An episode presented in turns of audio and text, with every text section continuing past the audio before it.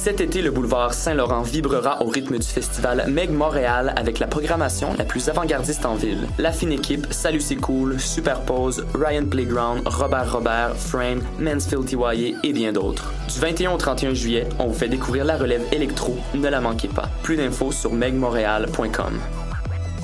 L'Auto-Québec présente la 30e édition du Festival international Nuit d'Afrique du 12 au 24 juillet. Rendez-vous pour 6 jours de concerts et activités gratuites pour toute la famille. Ne manquez pas les grands événements TD avec la cumbia épicée de Mexican Institute of Sound, les acrobates fougueux d'Afrique en cirque, la grande fête des ogres de Barbac, l'institution légendaire de Cuba, Orchestra Aragon. Rendez-vous au parterre du quartier des spectacles du 19 au 24 juillet, métro Saint-Laurent. Programmation complète sur www.festivalnuitdafrique.com. Festif de Baie-Saint-Paul, c'est l'expérience de ton été. Programmation unique, paysage à couper le souffle, bons produits locaux, rencontres inoubliables et beaucoup plus. Avec Half Moon Run, The Cat Empire, Champion et CG Strings, Les Sœurs Boulay, Ariane Moffat, Fred Fortin, The Bob Brothers et plus de 45 artistes. Le festif, une présentation de Desjardins en collaboration avec Hydro-Québec et Radio-Canada. Merci à la Fabrique culturelle MRC de Charlevoix, Financière Sun Life, Caroline Simard, députée de Charlevoix Côte de Beaupré, Gouvernement du Québec, Musique Action, Ville de Baie-Saint-Paul, Sonic Pro et Microbrasserie Charlevoix. Info de festif.ca. Festif de Baie-Saint-Paul, c'est l'expérience de ton été. Programmation unique, paysage à couper le souffle, bons produits locaux, rencontres inoubliables et beaucoup plus. Avec Half Moon Run, The Cat Empire, Champion et CG Strings, Les Sœurs Boulay, Ariane Moffat, Fred Fortin, The Bob Brothers et plus de 45 artistes. Le festif, une présentation de Desjardins en collaboration avec Hydro-Québec et Radio-Canada. Merci à la Fabrique culturelle MRC de Charlevoix, Financière Sun Caroline Simard, députée de Charlevoix Côte de Beaupré, Gouvernement du Québec, Musique Action, Ville de Baie-Saint-Paul, Sonic Pro et Microbrasserie Charlevoix. Info de festif.ca.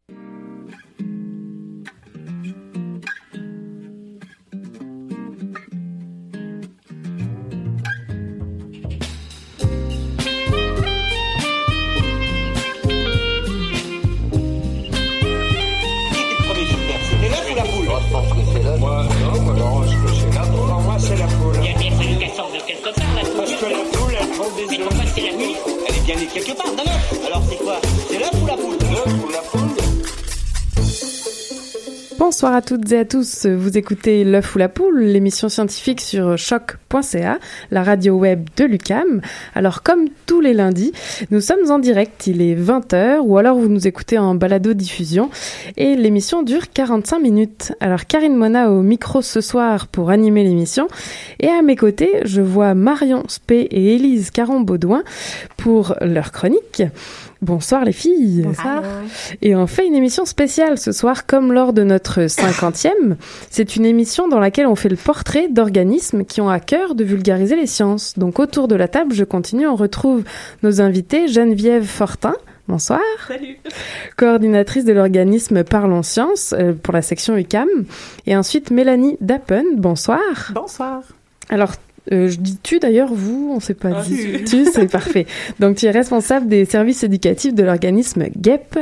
Alors, bonsoir à toutes les deux et bienvenue dans l'émission. Merci. Alors, Élise, en fin d'émission, tu nous présenteras ta chronique environnement et toxicologie avec les frasques de Donald Trump, climato-sceptique entre autres choses, et Mhm. peut-être à la tête du pays le plus puissant du monde On- dans quelques temps. On préfère ne pas trop y penser. C'est ça. Et je terminerai avec l'agenda scientifique des deux prochaines semaines. Vous écoutez Choc pour sortir des ondes.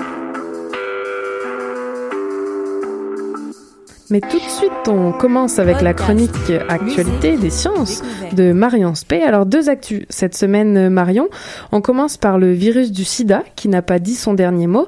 Et ça, c'est suite à un rapport de l'ONU-SIDA qui est paru, euh, je crois, le 12 juillet. Et ensuite, tu as cherché comment se construira, se reconstruira la mémoire des attentats du 13 novembre à Paris. Donc, c'est un mécanisme certainement valable, bien sûr, dans d'autres conditions d'attentats, et ce, partout dans le monde. Marion, on t'écoute. Alors merci Karine pour cette introduction. Alors effectivement, le 12 juillet dernier, le programme euh, de l'ONU contre le sida, donc comme tu l'as dit qui s'appelle ONU-SIDA, a publié un rapport qui rappelle qu'il y aurait encore près de 36,7 millions de porteurs du virus dans le monde. On a à peu près 2 millions de personnes infectées chaque année depuis 2010. Donc c'est des chiffres élevés qui m'ont donné envie de vous parler de ce sida qui semble ne pas avoir dit son dernier mot. Alors SIDA, c'est l'acronyme pour syndrome d'immunodéficience acquise. Le sida, c'est une maladie qui est causée par le VIH, le virus de l'immunodéficience humaine. Ce virus s'attaque au système nerveux, il prend son contrôle et il le détruit. Ça s'attaque au système immunitaire. Exactement. Nerveux peut-être en C'est bon, ça- mais en premier peut-être C'est immunitaire. bon, ça suit. Alors donc au système immunitaire, évidemment. Alors par exemple, des, des infections comme euh, la grippe ou la bronchite, à cause de cette attaque, peuvent devenir graves et même tuer. Et le virus se transmet de plusieurs façons. On peut penser le sang, le sperme, mais aussi les sécrétions vaginales. Voilà, exactement. Mais il y a aussi le, lait maternel. Alors par contre, il faut, il faut dire que si ces substances entrent en contact avec la peau, par exemple, euh, évidemment, rien ne se passe. Pour que le virus soit transmis, il faut qu'il soit en contact avec une surface qui le laisse passer. Donc euh, une muqueuse, disons. Avant de clore cette parenthèse de rappel, je veux spécifier que le sida, c'est le nom qu'on donne au dernier stade de la de l'infection causée par le VIH. Donc c'est pour ça qu'on peut être porteur du virus sans avoir le sida. Alors tu disais qu'il y avait environ 2 millions de gens qui étaient infectés euh, tous les ans en fait, mais est-ce que l'épidémie elle est plutôt en déclin ou alors on voit une augmentation? Bah, en fait, elle avait atteint un pic en 1997 et cette année-là, il y avait eu 3,7 millions de personnes qui avaient été infectées. Et puis, il y a eu un déclin qui s'est a priori arrêté en 2010. Alors, en cause, euh, on a différentes choses et notamment des fortes augmentations en Europe de l'Est et en Asie centrale. Et la plus forte augmentation, euh, elle est à noter en Russie. Il faut savoir que le pays est un des rares dans lequel l'épidémie n'a jamais cessé de progresser. Pour illustrer, on, on avait en 2010 euh, environ 500 000 personnes qui portaient le virus. Et aujourd'hui, au début de l'année 2016, disons, il y a entre 1 et 1,5 million en fonction des sources de, de porteurs. Donc autrement dit, ça concerne 1% de la population russe. C'est donc absolument énorme. Et pour comparer, au Canada, on parle de 0,2% de la population. Ok, mais alors qu'est-ce qui se passe en Russie? Pourquoi il y a un tel... euh, Bah, on peut dire que là-bas, le, virus est tabou, on l'associe à l'homosexualité à l'adultère. Euh, les moyens pour lutter efficacement contre la maladie sont insuffisants. Et puis, comme euh, cerise sur le gâteau, je vais dire, il y a la populaire Église orthodoxe qui s'oppose à l'utilisation du préservatif. Alors, il n'y a pas que l'Église orthodoxe et pas que l'âge, euh, vous rassure malheureusement. Et pourtant, on le dira jamais assez, mais le préservatif, le condom, la capote, peu importe la manière dont on le nomme, eh bien, son utilisation doit devenir systématique. On doit pouvoir s'en procurer facilement dans les écoles, dans les toilettes, dans les établissements publics. Et ça, c'est encore plus vrai euh, quand euh, il y a des événements qui facilitent les rencontres. Il y en a un actuel qui arrive très vite, là, euh, les Jeux Olympiques. D'ailleurs, Rio ne fait pas dans la demi-mesure avec ses athlètes, puisque le ministère brésilien de la Santé va distribuer gratuitement 450 000 préservatifs. Autrement dit, c'est 42 par athlète. ouais, je sais pas ce qu'ils prévoient en plus des Jeux Olympiques, mais... mais là, du coup, tu nous parles d'événements rassembleurs et justement, ton autre actualité, euh, elle est très actuelle avec l'attaque en France cette semaine à Nice, mais elle cessera sans doute d'être actuelle, elle ne cessera pas, pardon, d'être actuelle pour d'autres villes dans le monde. Alors c'est vrai qu'après les événements du 14 juillet, donc à Nice comme tu l'as dit, euh, je vous rappelle, un camionneur que je vais qualifier de fou a foncé sur la foule euh, et a fait plus de 80 morts. J'avais envie de- de- d'en savoir plus sur ce que la science pouvait apporter à ces événements tragiques.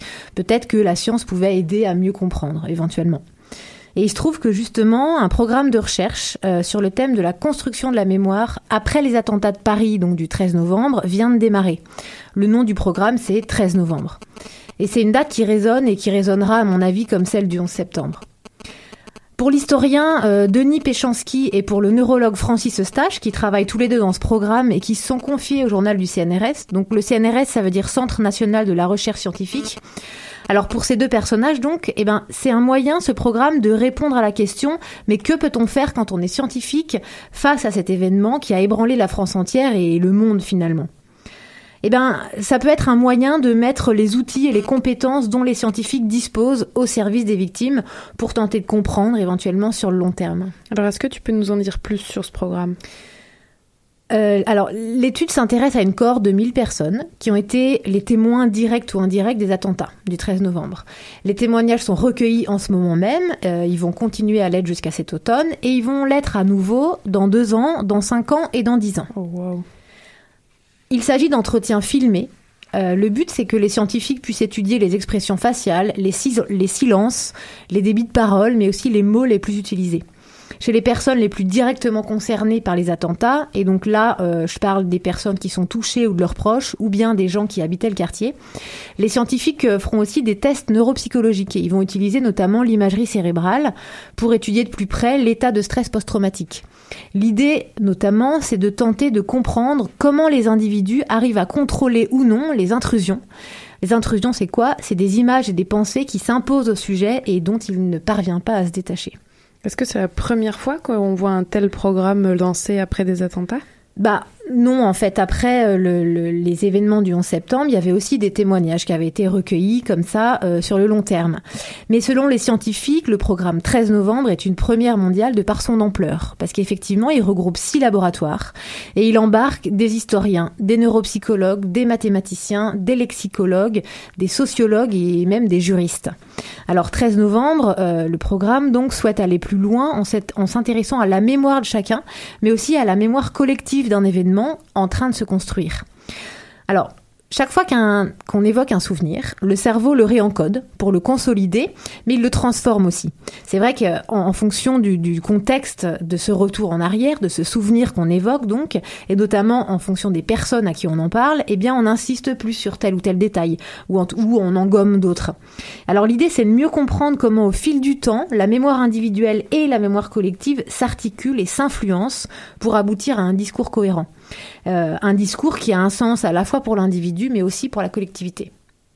Alors il va y avoir aussi un travail sur les réseaux sociaux avec une analyse de l'ensemble des tweets qui ont été échangés pour comprendre comment l'information ou la rumeur se sont diffusées. Et ça c'est intéressant aussi parce qu'on sait tous à quel point ça dégénère vite. Oui, tout à fait. Bah, donc une affaire à suivre, Marion. Merci beaucoup.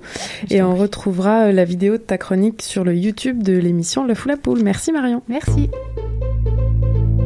Vous êtes toujours à l'écoute de l'œuf ou la poule et on continue maintenant avec nos invités. On commence à, parler avec Geneviève Fortin de Parlons Science.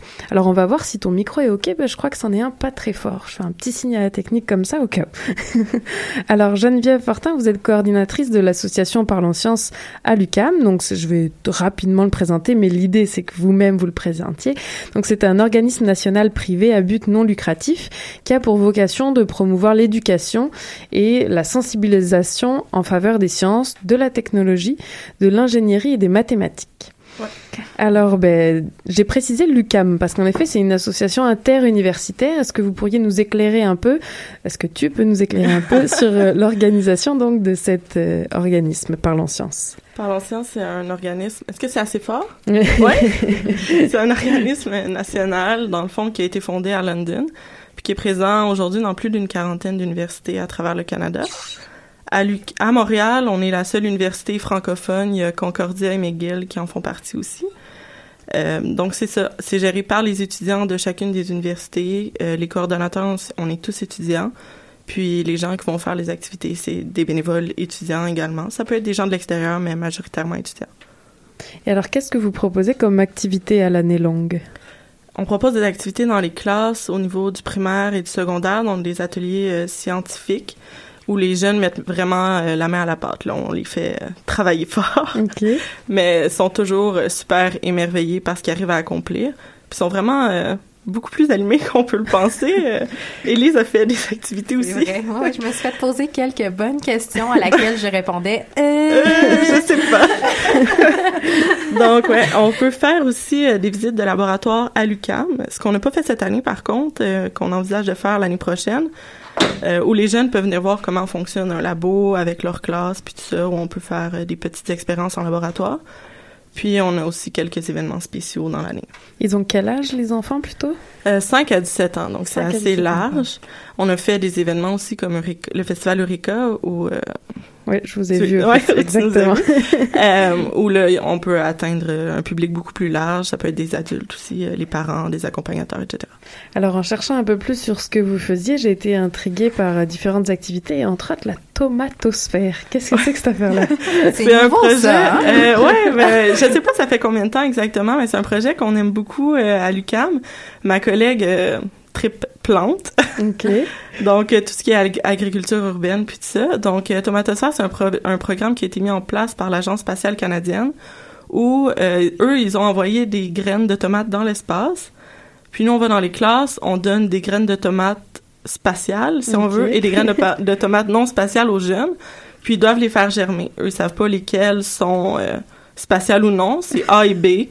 Puis euh, ils, nous ils nous retournent les résultats, en fait, directement à l'Agence spatiale canadienne pour voir si ce serait possible, si c'était possible, de faire pousser euh, des tomates euh, dans des conditions spatiales.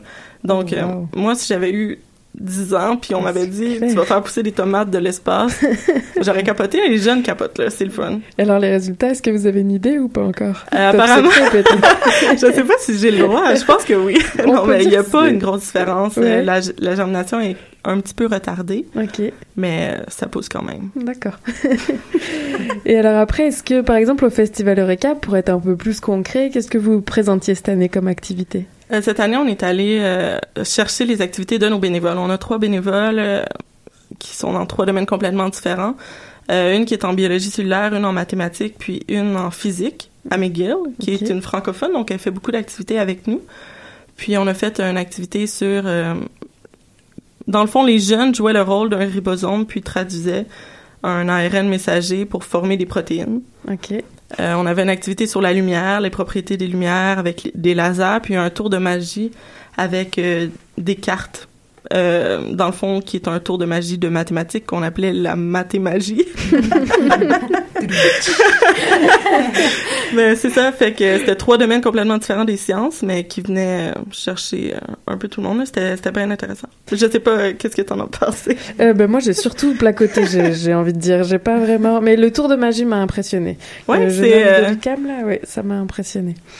Et j'ai vu aussi que vous aviez participé aux 24 heures de science. Est-ce que c'était une première? Est-ce que vous le faites chaque année? C'était pas une première. Euh, je suis pas au courant de tout ce qui a été fait dans les dix dernières années. En fait, depuis 2008 à l'UQAM, donc je suis pas au courant de tout ce qui a été fait avant, mais je sais que ça a été fait par le passé. Nous, on a décidé d'organiser une journée. On est allé gros.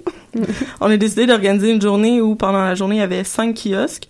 On a fait une collaboration avec différents organismes, là, dont le Crapaud à l'UQAM en agriculture, euh, Miel Montréal, euh, le GRAM, puis la SEM, la Société éco-citoyenne de Montréal. Puis tous ces gens-là présentaient des kiosques sur différents domaines, dans le fond sur leur domaine, euh, tous en lien avec l'écologie. Puis en parallèle, il y avait des conférences, euh, dont un de nos, notre doyen de la faculté des sciences sur le sexe, qui était très populaire. Oui, c'est ça. Le câlin. Géraldo. On l'a reçu à l'émission, oui, en effet. Ouais. Puis euh, en soirée, on a fait un grand cocktail où Wow. des étudiants des cycles supérieurs pouvaient présenter euh, leurs projets sous forme d'affiches. Ils font des affiches pour les colloques. Mais on a intégré du vin puis du fromage à tout ça pour rendre ça plus Ça euh, grand public. C'était bien intéressant. Waouh, super. Et donc, euh, toi, en tant que coordinatrice, c'est quoi ton rôle? Est-ce que tu as pu aller dans les écoles ou est-ce que, par définition, tu es plus coordinatrice Je suis vraiment gênée de dire que je suis jamais allée dans une Non, non, bah, chacun sa mission. Là, Euh, ma collègue. Ariane, qui est coordonnatrice avec moi, est allée dans les écoles. Euh, on fait beaucoup, beaucoup, beaucoup d'administration. oui, c'est ça, énormément de travail, demande de subventions, recrutement de bénévoles, euh, beaucoup de paperasse, organisation des rendez-vous avec les profs, les, les nos bénévoles. Mais euh, on- j'ai beaucoup euh, participé aux- à l'organisation des événements, surtout. Enfin, on fait vraiment de tout. J'ai pas eu la chance. J'ai fait quelques événements spéciaux. On a participé à l'événement Les filles et la science, qui Ah, font la promotion de la science chez les jeunes filles de 14-15 ans. Donc, étant une femme en sciences, ma collègue Ariane aussi, euh, on a vraiment été emballés par le projet. On a décidé d'aller faire une conférence là. On a invité des bénévoles, euh, des jeunes femmes bénévoles à venir avec nous qui présentaient une activité. Donc, c'est des genres de trucs que j'ai fait plutôt que d'aller en classe. Super. Ouais, les filles et les sciences. On a reçu les scientifiques à l'émission. Je pense les filles et les sciences, c'est ça, c'est le- la fenêtre d'âge euh, juste après. Ouais. Et alors après, pour parler un peu plus peut-être de l'association, est-ce que tu saurais nous dire un peu la date de création, vos missions? Euh, Ouais, ça a été créé en 2008. Ok, à l'UCAM, ça à ouais. Euh, le programme national a été créé en 1993. J'ai vérifié avant de venir. Parfait, euh, je l'avais dans mes notes au pire, allez. Donc, en 2008, euh, ça a été intégré à l'UCAM. Euh, moi, je suis là. On est toute une nouvelle équipe, en fait, de coordina coordonna- coordination à l'UCAM depuis un an. On a des nouveaux coordonnateurs qui viennent se joindre à l'équipe dans les prochains mois. Euh, on essaie d'aller, comme tu disais, d'aller rejoindre le plus de jeunes possible euh, à Montréal. On aimerait aller à l'extérieur de Montréal, sortir dans les régions rurales. Ah. Puis euh, c'est un, une mission parallèle de Parlons Science d'aller rejoindre les communautés inuites et rurales. Donc, on va aller faire le festival de la tomate en septembre à Sainte-Marthe. Est-ce que les grands, on peut y aller aussi ou... Ouais, c'est vraiment large public. Je vous invite à venir à Sainte-Marthe. Parfait. On va présenter Tomate Serre, justement, Ah, et puis des activités en lien avec les tomates, bien sûr. Alors pour euh, pour terminer, j'ai deux petites dernières questions. J'ai vu que au-delà des jeunes, vous proposiez aussi des activités pour partager votre expertise euh, en pédagogie, en animation. Donc comment ça se passe ça? Est-ce que vous le faites euh, à l'UCAM ou peut-être pas J'ai vu que euh, c'est ça, vous mettez au service de finalement de clients externes un peu Ben, pour. euh, on a un programme qui s'appelle Curiosité. Oui. Qui est, je, je sais pas si c'est en, en lien avec ce que tu dis. Euh, ou c'est des ressources pour les enseignants, les parents qui sont en ligne. D'ailleurs, nos bénévoles peuvent écrire des articles de vulgarisation scientifique. Disons, une étudiante en physique pourrait mettre le profil de c'est quoi quelqu'un qui étudie en physique, Ah, c'est quoi les options de carrière, puis des sujets qui sont vraiment en lien avec ça, sur les trous noirs, etc. Donc, des ateliers de euh, vulgarisation, des écritures, dans le fond. Puis les profs peuvent avoir accès à ça pour pouvoir euh, enseigner dans les classes. Il y a des trucs, il y a une activité assez cool euh, qui s'appelle Sur le pouce, je pense, où les jeunes peuvent, chaque classe enregistre leur transport à chaque jour.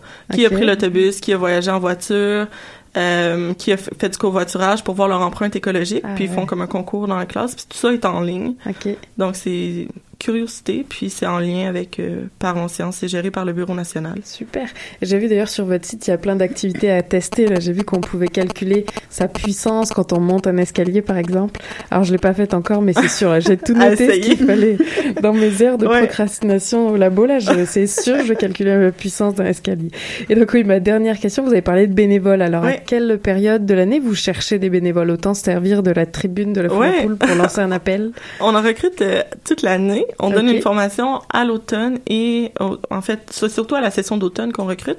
On donne une formation euh, vers la fin novembre sur la vulgarisation scientifique. Donc, euh, c'est une formation gratuite. OK. Puis, euh, bien sûr, puis on donne une formation aussi en janvier, donc au, début de session. On, aimerait, si des gens nous écoutent, de la faculté des de l'enseignement. Je sais pas si c'est une faculté. Euh, oui, je pense, faculté de l'éducation. De l'éducation, c'est je ça. ça. Donc, euh, s'il y a des gens en enseignement qui seraient intéressés à être bénévoles, on aimerait beaucoup aller chercher des gens de l'extérieur des programmes de sciences euh, qui ont une expertise plus éducative, oui, c'est ça, plus en pédagogie. Euh, ouais. C'est un beau défi Complètement. d'enseigner les sciences à des jeunes. C'est sûr. Bon, bah merci beaucoup Geneviève alors Ça pour euh, cet entretien. Peut-être une dernière, allez, d'après toi, c'est l'œuf ou la poule? J'en discutais aujourd'hui avec mon collègue qui m'a dit c'est sûr que c'est l'œuf juste, sinon il n'y aurait pas eu de poule. Et j'ai dit ouais, mais si on parle de l'œuf et du dinosaure, parce que là, il me disait que les poules venaient des dinosaures. Donc là, j'ai pas de réponse. Parfait. Bon, bah merci beaucoup en tout cas Geneviève. Et on continue tout de suite euh, cette euh, entrevue sur les portraits d'organismes qui, font l'identité scientifique de, Montréal, entre autres, et du Québec. On continue avec l'organisme GEP cette fois et Mélanie du de- d'Appen. Euh, donc tu es responsable, comme je l'ai dit en introduction, des services éducatifs de l'organisme GEP. Exactement. Qui veut dire, alors dis-nous tout, GEP. C'est le groupe uni des éducateurs naturalistes et professionnels en environnement. Donc, euh, le nom en dit long. c'est ça, c'est déjà pas mal clair. Euh, oui, donc on est un organisme à but non lucratif qui fait de l'éducation en sciences de la nature. Donc, nous, notre objectif, c'est vraiment de faire découvrir la nature aux enfants. Donc, ben, ça peut être à tous les âges. Là. Donc, on a des enfants de deux ans, des fois, jusqu'à des grands de 90. Euh, donc, on, on va vraiment chercher tous les tous les âges, mais c'est sûr que chez les enfants, on arrive vraiment à développer un intérêt puis à faire nourrir des passions. Euh, donc, euh, l'idée, c'est vraiment de, de faire découvrir la nature, de leur faire vivre une expérience, une émotion qui va leur donner envie de, de s'approprier la nature, de, de l'aimer et peut-être de la protéger. Waouh, super. Et alors, c'est peut-être un peu pour philosopher quelles sont vos valeurs euh, chez GEP Ben GEP, c'est d'abord une équipe. C'est une équipe de passionnés. Donc, euh, j'ai vraiment une équipe euh, derrière euh, derrière nous. GEP a une équipe extraordinaire, dynamique, passionnée, euh, euh, toujours alerte, toujours toujours dynamique. Donc, une équipe comme ça, ben évidemment, ça ça s'adapte à tout. Donc, on a une très grande capacité d'adaptation pour tous les projets, pour tout ce qui est proposé. aussi, on est quel, on est un organisme qui va s'ouvrir à beaucoup de collaborations. On a des partenaires qui sont nécessaires dans tous nos projets. Puis évidemment, ben on fait de la science, c'est de la science en sciences de la nature et euh, on va on va porter un point d'intérêt à la rigueur euh, pour euh, les, les, informations qu'on va partager. Puis la démarche scientifique. La démarche scientifique, exactement. Super. Et alors, euh, je vais poser exactement la même question que j'ai posée tantôt à Geneviève. Quelles sont vos activités que vous organisez, pareil, à l'année longue avec oui. GEP? Ben, chez GEP, probablement comme beaucoup d'organismes, on a... Euh, on a des saisons. Donc, il y a la saison scolaire qui est très, très importante pour nous, là, de septembre à juin, où on fait des activités dans les écoles. On travaille beaucoup avec le primaire, mais on fait aussi du 3-5 ans, là, donc dans les garderies CPE, euh, écoles secondaires et même un peu au cégep. Euh, donc, on va dans les écoles. Les écoles viennent faire des activités dans les parcs. Les, on est un partenaire de la Ville de Montréal, donc les écoles viennent faire des classes vertes dans les, euh, dans les parcs où est-ce que là, on va découvrir la nature, les plans d'eau, on va découvrir euh, les insectes. On a différents thèmes qui sont proposés. Et quand les écoles n'ont pas la chance de sortir parce que c'est plus coûteux, parce que c'est plus d'organisation, ben on leur propose d'apporter la nature à l'école. Donc on fait des ateliers en classe aussi. Euh, donc c'est ce qu'on propose beaucoup avec le scolaire. Euh, sinon on fait des ateliers grand public aussi euh, toute l'année. Donc euh, dans les parcs nature encore. Des fois c'est les municipalités aussi qui font appel à nos services. Donc on va avoir un kiosque, une randonnée. On va aller euh, avec des familles. Souvent ça peut être avec des adultes aussi, des activités de soirée, mais c'est souvent les familles là, qui sont invitées à venir découvrir différents éléments, différents thèmes. Euh, on fait des activités de plein air aussi, du ski de fond l'hiver. En ce moment, c'est les sites nautiques qui sont très populaires là, dans Annecy, Cartierville, euh, au Parc Beau Séjour, puis à Sophie Barra, où est-ce que les gens peuvent venir faire du kayak, du euh, kayak vélo. Souvent, les gens vont prendre une espèce de forfait aller-retour. Et sinon, ben, l'été, on propose des camps de jour. on a un camp de vacances aussi à Charlevoix. Puis euh, les autres camps de jour peuvent venir faire des activités de plein air aussi dans les parcs de nature, des activités sur la nature, des activités de plein air. Oui, on voit sur votre Facebook quelques photos là, ça donne clairement envie d'être oui. un enfant. mais il y a des activités wow. pour tous, hein, pour les adultes aussi. Des fois, on pense que c'est pour les enfants, mais oui, les activités en sciences de la nature peuvent nous redonner notre carte d'enfant. ah oui, c'est sûr là. Et alors concrètement, admettons, moi je vais dans un parc cette fin de semaine, je vais vous trouver. Alors comment ça, ça vous être un kiosque à l'entrée du parc ou comment ça se passe? Oui, où est-ce qu'on fait des activités? Donc, dans les parcs nature, souvent, c'est la ville de Montréal. On va avoir un kiosque euh, ça va être souvent, généralement, un, un, un, kiosque avec un thème. Par exemple, les champignons. Et là, on va présenter différents types de champignons. On va parler euh, du cycle de vie du champignon. On va avoir une randonnée. On va avoir quelques spécimens à présenter. Euh, des fois, ça peut être une randonnée aussi. Donc, on propose de partir avec des participants à la recherche d'oiseaux. Donc, on part avec des jumelles. On observe, on écoute. Euh, on trouve différentes stations. Des fois, ça va être euh, des jeux aussi. On va installer un, une activité qui va être dynamique, qui va faire courir les participants. Souvent plus les enfants qui vont accepter de courir, mais les parents finissent par embarquer. Puis euh, de cette façon-là, ben, les gens apprennent en s'amusant. Puis euh, euh, on a beaucoup d'échanges aussi avec les participants qui nous posent des questions, qui ont vu un oiseau avec des espèces de taches rouges sur les épaules. Qu'est-ce que c'était? Le carouge à épaulettes. Et alors du coup, c'est tout le temps des naturalistes. Donc là, on parle moins de bénévoles. Là, il s'agit vraiment d'employés qui assurent le, les balades ou l'animation. La, oui, on a quelques bénévoles qui vont euh, graviter euh, occasionnellement, mais c'est sûr qu'on a une équipe permanente euh, d'environ une treizaine de personnes là, selon les selon les saisons, puis selon la dynamique. Là. Donc, on n'a pas beaucoup de bénévoles. On a des stagiaires, par contre, qu'on okay. apprécie beaucoup. Et si on revient un peu sur la création de, de l'association, vous existez depuis combien de temps? Euh, depuis 1991. Donc, euh, Gabe va fêter cette année son 25e anniversaire. Surveillez-nous, on va avoir des événements là, toute l'année euh, en lien avec ça. Oui. Et alors, pareil, vous proposez aussi des services professionnels. Alors, peut-être vous pourriez nous en dire plus. Euh, donc, c'est ça. En plus de nos activités qu'on fait dans les écoles, qui s'adressent euh, au notre partenariat avec la ville de Montréal, les gens peuvent faire affaire avec nous pour avoir euh, des activités. Donc, des fois, c'est les municipalités qui vont nous appeler pour justement avoir un kiosque, animer une fête, euh, fête de la famille, fête du citoyen, fête de l'hiver. Sinon, ben, on peut avoir, on a déjà eu des contrats pour faire des panneaux d'interprétation. On a une équipe très, très multidisciplinaire. Donc, il y en a qui sont très bons en art, il y en a qui sont bons en infographie.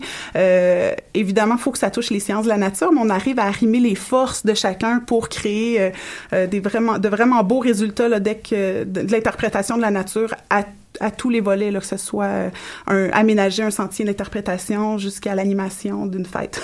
ah wow, c'est super ça.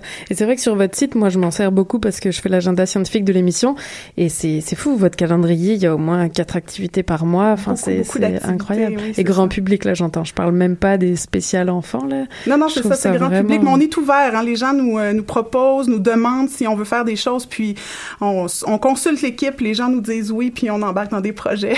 Mais d'ailleurs on avait reçu euh, Émilie Boulet à l'émission oui. qui nous parlait de son, de son contrat, j'allais dire, de son projet de, maîtrise, projet de maîtrise, et qui va se dérouler au cégep de, pas au cégep, au collège, oui, c'est ça, Bois de Boulogne, et avec vous justement. Donc, oui, exactement. Euh, c'est génial. C'est un beau projet. Bon, ben, je pense qu'on a, on a fait le tour. Alors maintenant, vous savez un peu ma dernière question. Euh, D'après toi, Mélanie, c'est l'œuf ou la poule? Hmm.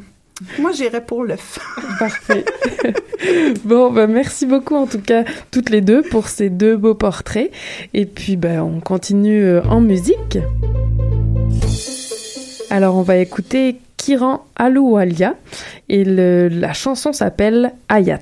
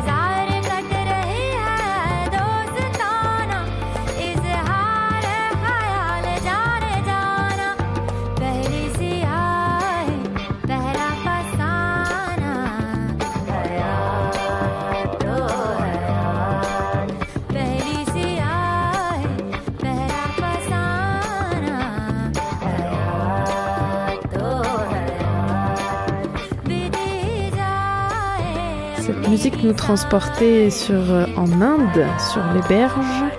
Donc nous écoutions Kiran Alouwalia euh, du, de la, excusez, la chanson Ayat. Parce qu'en même temps que je parle, je réfléchis que je dois certainement écorger son, son nom.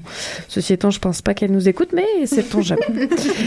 Et donc, vous êtes toujours à l'écoute de L'œuf ou la poule, l'émission scientifique sur choc.ca, la radio web de Lucam. Mais on continue avec la chronique d'Élise Caron-Baudouin, la chronique environnement et toxicologie. Et ce soir, tu abordes les prochaines élections aux États-Unis en novembre prochain et d'un candidat en particulier. Mais avant ça, on écoute. I want to use hairspray. They say don't use hairspray, it's bad for the ozone.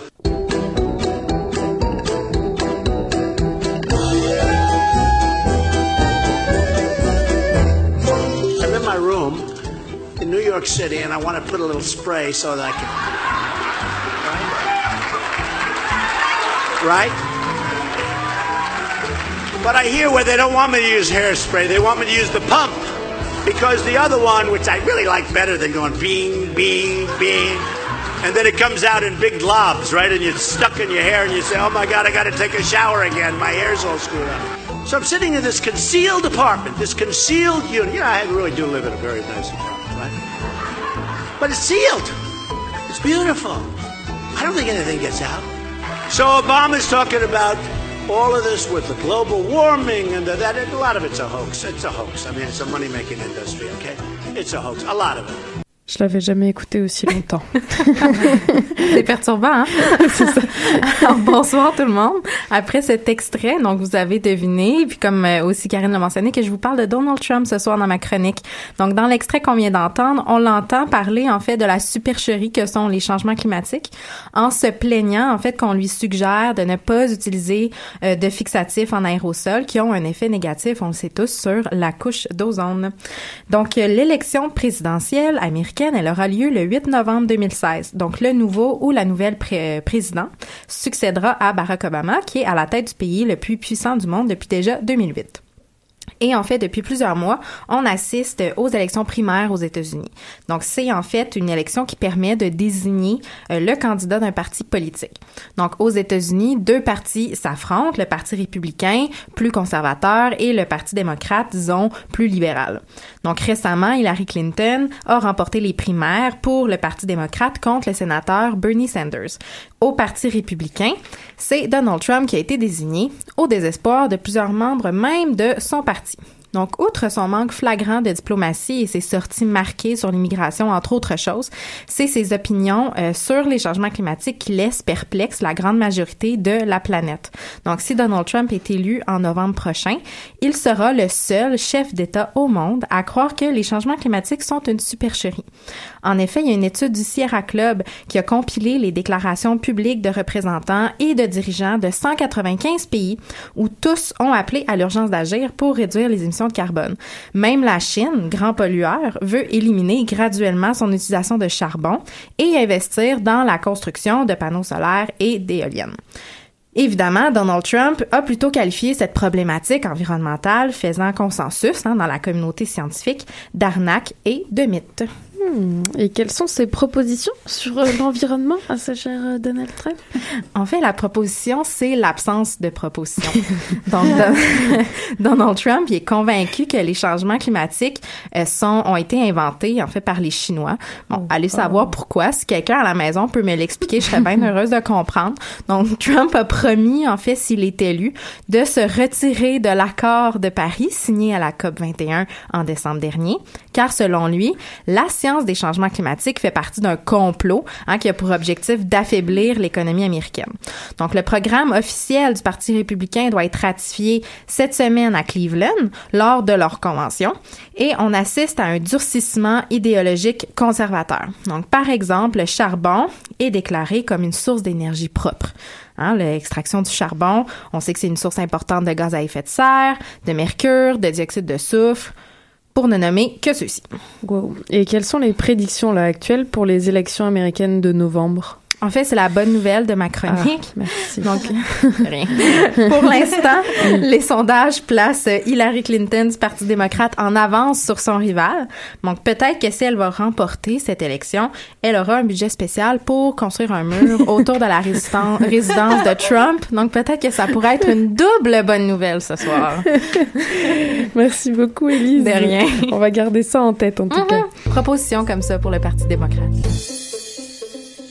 On rappelle que toutes les chroniques d'Élise, de Marion et des autres chroniqueuses, Stéphanie et Nadia, euh, de cette émission sont disponibles encore une fois sur la chaîne YouTube de l'émission. Et là, on l'a pas mentionné d'ailleurs, mais, mais Damien euh, n'est pas là aujourd'hui. Il ne sera pas là pour euh, les quelques émissions euh, suivantes. Il est en, en, vacances de la foule à poule. Et donc, je fais toute seule ma transition pour l'agenda. Alors, je vous annonce, je m'auto-annonce l'agenda scientifique de la fin de semaine. On pense tous à toi, Damien, quand même. Hein. Écoute, c'est sûr. c'est sûr, c'est sûr. En direct. Et après, il va nous télécharger je ne sais combien de fois.